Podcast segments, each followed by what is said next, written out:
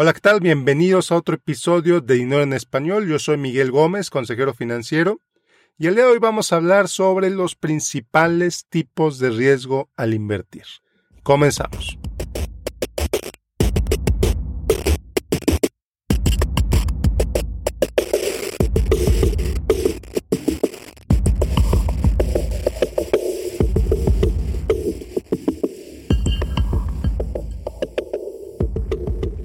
Bueno, pues en el episodio pasado te expliqué sobre algo que es inevitable al invertir. Los costos. Bueno, pues el episodio de hoy va a ser algo similar, en el sentido de que no puedes evitar el riesgo al invertir. Toda, absolutamente toda inversión tiene riesgo. Y no solo eso, al invertir es muy probable que te enfrentes con varios tipos de riesgo en la misma inversión. Pero bueno, empecemos por el principio. ¿Qué es el riesgo al invertir? En pocas palabras, el riesgo no es más que la posibilidad de pérdida, la posibilidad de que pierdas dinero a través de esa inversión. Así de sencillo. Y bueno, ya cuando hablamos de tipos de riesgo, entonces nos encontramos con que existen al menos siete. Y te los voy a explicar aquí rápidamente. El primero es el riesgo de mercado. Es el más fácil de entender. Que tu inversión simplemente baje de precio, baje de valor.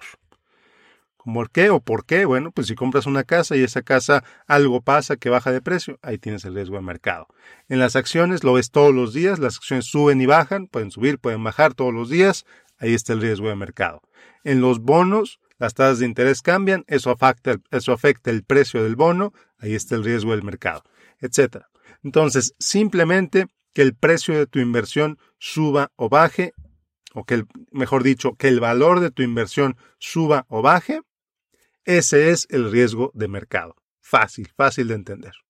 Segundo riesgo, y este es un riesgo muy importante que mucha gente se le olvida cuando invierten con influencias de Internet, por ejemplo, cuando invierten en productos de seguros de vida, por ejemplo, cuando invierten en bienes raíces inclusive, que es el riesgo de liquidez. ¿Qué es el riesgo de liquidez? Es simplemente la incapacidad de vender esa inversión y recuperar tu dinero cuando tú quieras venderla. He visto casos, por ejemplo, ya te comentaba la vez anterior, el seguro de vida.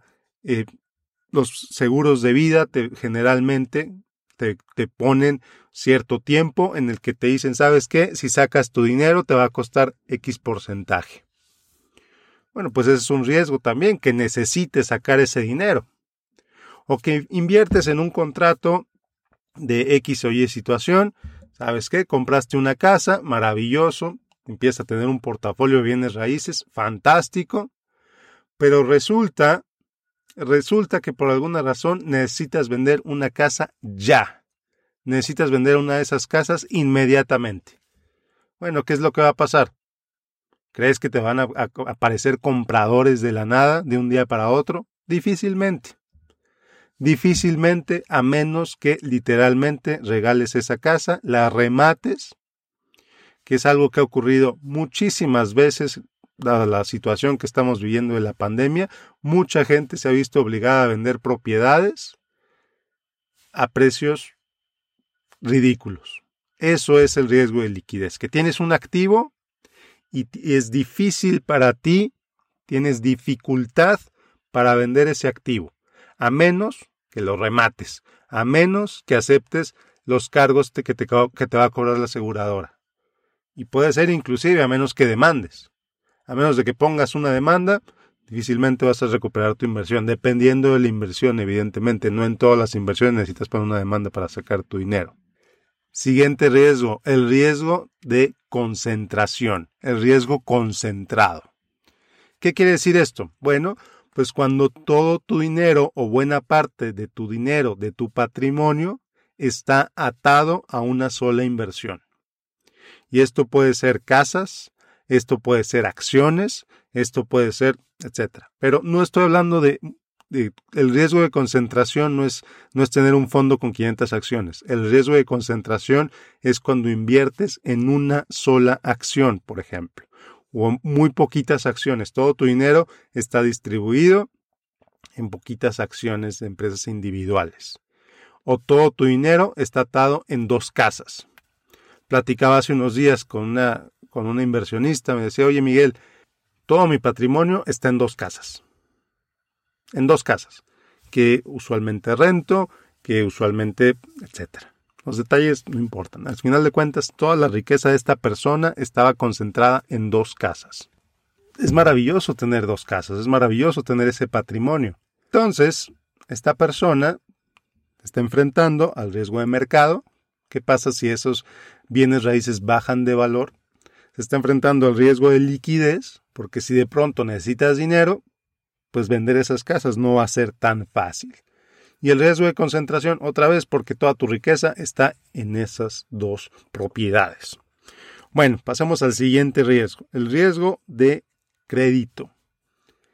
El riesgo de crédito. ¿Qué es el riesgo de crédito? Bueno, pues cuando le prestas dinero a un gobierno, cuando le prestas dinero a una empresa, cuando le prestas dinero a un desarrollador de bienes raíces, cuando le prestas dinero a una startup, a una empresa que está arrancando, y resulta que por alguna razón u otra entran a dificultades financieras y esa entidad a la que le prestaste dinero no te puede pagar.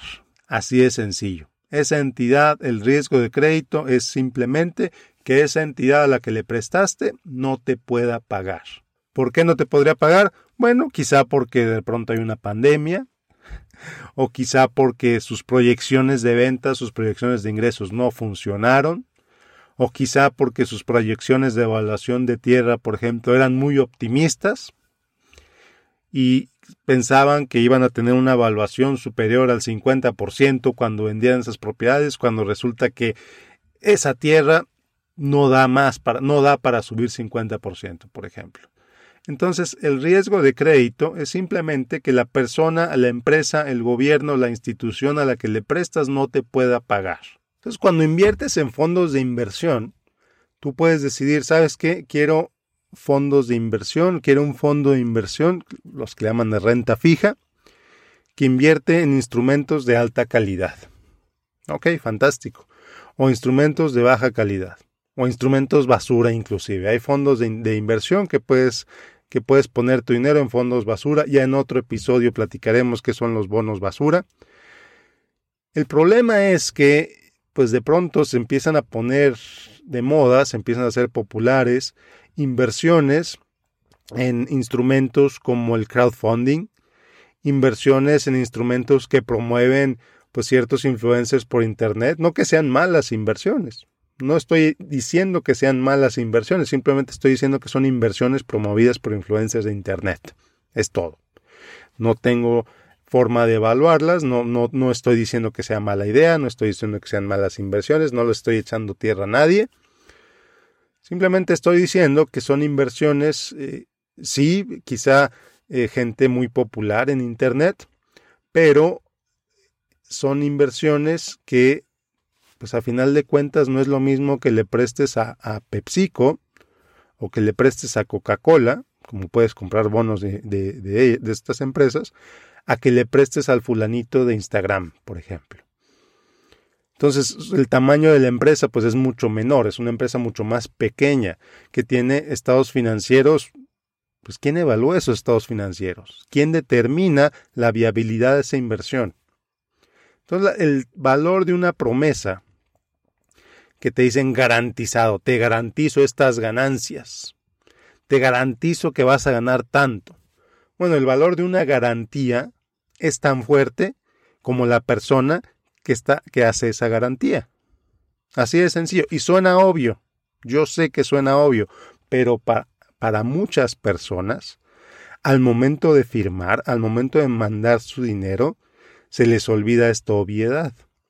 No es lo mismo que una empresa aseguradora que tiene 50 mil millones de dólares distribuidos en 135 países, por ejemplo, que 50 mil millones es chiquita, pero bueno, que le prestes dinero a esa aseguradora, a que le prestes dinero a un influencer que apenas está levantando capital por primera vez y su empresa tiene, pues, quién sabe cuántos ingresos, quién sabe cuántas ganancias, quién sabe cuál capacidad de pago, quién sabe. ¿no? Entonces no te dejes llevar por eso. Existe un alto riesgo de crédito que no te puedan pagar por X o Y circunstancia. Pero bueno, pasemos al siguiente riesgo. Y este es un riesgo que a muchísima gente se le olvida, muchísima gente, que es el riesgo de inflación. El riesgo de inflación simplemente es, y aquí depende cómo defines la inflación, yo la defino como la pérdida de valor adquisitivo a lo largo del tiempo. Hay quien lo define desde el otro punto de vista, que es el alza de precios generalizada a través del tiempo. Bueno, pues ¿qué es el alza de precios? Pues el poder comprar menos. Acuérdate cuánto compraba, cuánto, cuánta leche comprabas antes con 100 pesos, cuánta leche compras hoy con 100 pesos. ¿Cuánto costaba una docena de huevos hace 20 años? ¿Cuánto cuesta una docena de huevos hoy? Lo mismo en México, en Estados Unidos, en prácticamente cualquier país, excepto Japón. Pero bueno, para propósitos de este podcast, creo que solamente una persona me escucha en Japón. Para propósitos de este podcast, la inflación es algo que ocurre en todo el mundo. ¿Ok? En México, antes, te digo, hace 20 años, hace 30 años, hace 40 años, la inflación era un tema bastante común. Mi mamá, por ejemplo, ay, mi mamá. Mi mamá, por ejemplo, pues le daban su domingo, ¿no? Cada semana su papá le daba su domingo y le decía, no te lo gastes, no te gastes tu dinero. Fantástico, no se gastó su dinero mi mamá. Llenó tres alcancías mi mamá con su, con su domingo. Bueno, pues ya, ya me lo quiero gastar, ya, ya estoy lista para gastarlo, fantástico. Resulta que cuando se quiso gastar su domingo, sus monedas nada más valían por kilo. Por kilo. Porque hubo quién sabe cuántas devaluaciones, porque hubo quién sabe cuánta pérdida de valor adquisitivo, las cosas subieron tanto de valor, tanto de precio, que su dinero ya no valía nada. Y sí, es inflación extrema, inflación extrema que vimos en los 60, principios de los 70, sí. ¿Podría regresar? Posiblemente no a esos niveles, no lo sé, pero lo que sí es real es que la inflación todavía existe, a niveles mucho más bajos que hace décadas, por supuesto, pero todavía existe. Entonces, si tú me dices, oye Miguel, es que yo tengo mi dinero seguro en el banco, pues fantástico, seguro, maravilloso. Asegúrate que estás dentro de los límites del IPAP nada más, y ya. Pero el problema con eso, dices, es que Miguel, yo no quiero perder dinero, por eso no invierto. No, pues fantástico. Nada más que te doy una noticia. Por el mero hecho de que no estés invirtiendo tu dinero, estás perdiendo. Estás perdiendo porque ese dinero hace 10 años valía más de lo que vale hoy. Así de sencillo. Entonces no es para asustarte, no es para decirte que vayas y compres inversiones inmediatamente. No. Es para decirte que por el mero hecho de tener dinero eh, en el banco, en el largo plazo vas a perder. Necesitas agregar otros tipos de riesgo a tu inversión. ¿Cuánto? No lo sé. Depende de tu perfil de inversionista, depende de tus metas, depende de tus objetivos, etcétera, depende de cuánto dinero tengas para invertir. Pero si simplemente tienes tu dinero en el banco, estás perdiendo dinero. Así de sencillo. Por la inflación. Otro riesgo no tan discutido es el riesgo del horizonte de inversión, el riesgo del plazo de inversión.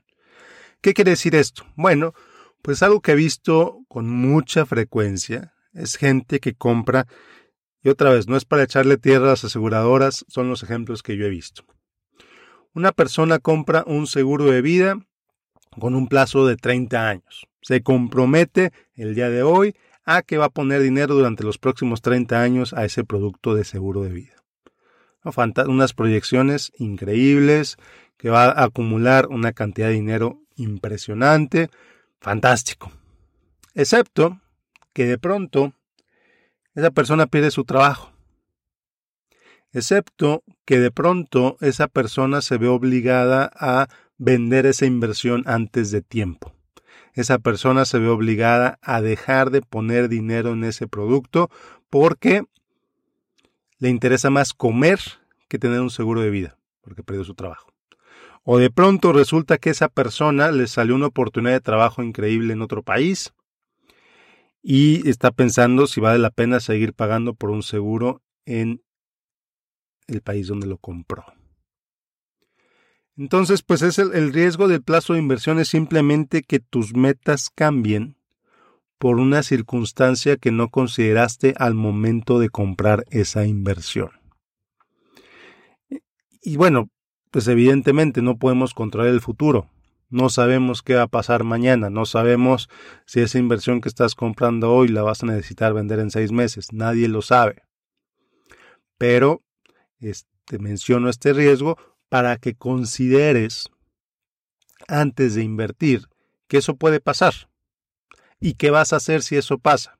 Que entiendas desde el principio qué va a pasar si de pronto no puedes poner dinero por seis meses porque perdiste tu trabajo.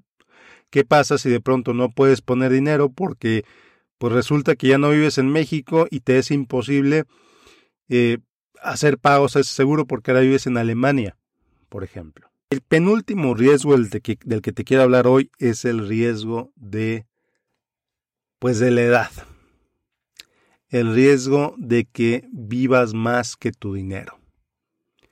El riesgo de que de pronto llegas a una mayoría de edad, llegas a los 80 años, llegas a los 90 años, a los 75 años, a los 70 años y ya no tienes dinero entonces, bueno, pues ¿qué haces? ¿Qué haces en ese caso? Si ya tienes 70 años y no tienes dinero, pues te vas a tener que ver obligado a trabajar. Si tus papás ya tienen 70 y no tienen dinero, pues te vas a ver obligado a ayudarles. ¿No? Entonces el riesgo de longevidad es simplemente, el riesgo de edad es simplemente que te quedes sin dinero antes de que te mueras. Por drástico, por dramático que se oiga, es eso. Es triste, muy triste en muchos casos. Entonces, ¿cómo lo evitas? Pues ahorrando desde tu juventud, invirtiendo desde tu juventud, entendiendo cómo, cómo funciona tu dinero desde ahora. Para cuando llegues a esa edad, pues tengas el dinero, tengas el patrimonio que te permita, si no mantener el estilo de vida que tienes en este momento, pues sí al menos llevar una vida cómoda. ¿No? Entonces, por eso la importancia de ahorrar, por eso la importancia de invertir desde que empiezas a trabajar, desde que eres joven. Para cuando llegues y ya no seas tan joven o ya no seas joven, pues tengas un patrimonio que te permita mantenerte. Y bueno, por último, el último riesgo del que te quiero hablar hoy es el riesgo de invertir en países extranjeros. El riesgo de invertir en países extranjeros. Y aquí Puede ser para, como para mexicanos para invertir en Estados Unidos, para personas en Estados Unidos para invertir en otros países, para mexicanos para comprar seguros de vida eh, o, inversiones en algún paraíso fiscal que ya no existen, pero bueno, así es como los venden todavía. ¿Cuál es el riesgo de invertir en otro país? Bueno, pues en primer lugar el marco regulatorio. Cuando tú inviertes en otro país, tu dinero está sujeto a las reglas de ese país. Un ejemplo extremo, y este lo vi hace un par de años. Una persona, un agente de seguros, le estaba vendiendo a unos ejecutivos de alto nivel un seguro de vida en una empresa basada en un país africano, con excelentes beneficios, ta, ta, ta, ta, ta, ta, ta excepto que el seguro de vida estaba registrado en un país de África. Cuando este ejecutivo me lo enseñó, me presentó esa propuesta que le mandó su agente, lo primero que le dije, ok, y si tienes problemas con este seguro, ¿vas a ir hasta África a tratar de resolver esos problemas? Obviamente este ejecutivo nada más se rió. Dijo, claro que no. Entonces, ¿por qué quieres comprar un seguro de vida basado en África? La verdad es que la gente hizo un caso muy convincente para que tratara de hacer ver esa inversión como una excelente idea, pero la realidad es esta. Si algo sale mal con esa inversión, tienes que ir a África a resolverlo. Así de sencillo. Y luego, no solo eso, no solo eso, sino que pues cada país tiene sus reglas fiscales. Que si no entiendes cómo funcionan esas reglas fiscales, y esto lo he visto varias veces, eh, mexicanos queriendo invertir en Estados Unidos porque están aterrorizados de la situación en México. Les digo, siempre les digo, bueno, pues va a haber cuestiones fiscales que tienes que considerar, que no es tan fácil como simplemente abre tu cuenta en Estados Unidos y ya. No, o sea, sí invertir en Estados Unidos es, es razonable, suena como una buena idea para diversificar tus ahorros, para sacarlos del país, etcétera, pero para hacerlo, antes de hacerlo, tienes que entender las cuestiones fiscales, las consecuencias fiscales de sacar tu dinero de tu país de origen y de meterlo en otro país. principio, una inversión se va a ver impactada muy posiblemente por varios de estos riesgos a la vez. Y es importante considerarlos, es importante entender cómo podría funcionar esa inversión, es importante entender cómo podría no funcionar esa inversión, qué es lo que puede salir mal si inviertes así desde el principio, desde antes de que pongas dinero en esa inversión, es importante que consideres todos los riesgos en los cuales pues te pueden impactar directamente y puedas perder dinero. Y aquí, como te dije también en el riesgo de inflación, no invertir pierdes dinero de manera automática. Entonces no te estoy diciendo que no inviertas, no te estoy diciendo que estés asustada, que estés asustado por invertir. No, te estoy diciendo, como tú sabes, que tomes una decisión informada al momento de invertir, que sepas en qué estás metiendo tu dinero, que sepas cómo funciona eso que está en lo que estás metiendo tu dinero. Y por eso la semana pasada hablamos de costos, hoy hablamos de riesgos, para que seas un inversionista informado, para que entiendas, para que sepas y para que no te sorprendan las letras chiquitas. Y bueno, pues como siempre, te agradezco que me hayas escuchado. Yo soy Miguel Gómez, consejero financiero. Como siempre, te invito a que me sigas en facebook.com diagonal Miguel Gómez Consejero. Que le piques al botón de suscribir a este podcast en la aplicación que utilices para que recibas los futuros episodios conforme vayan saliendo. Muchísimas gracias por escucharme, muchísimas gracias por acompañarme. Nos vemos la próxima.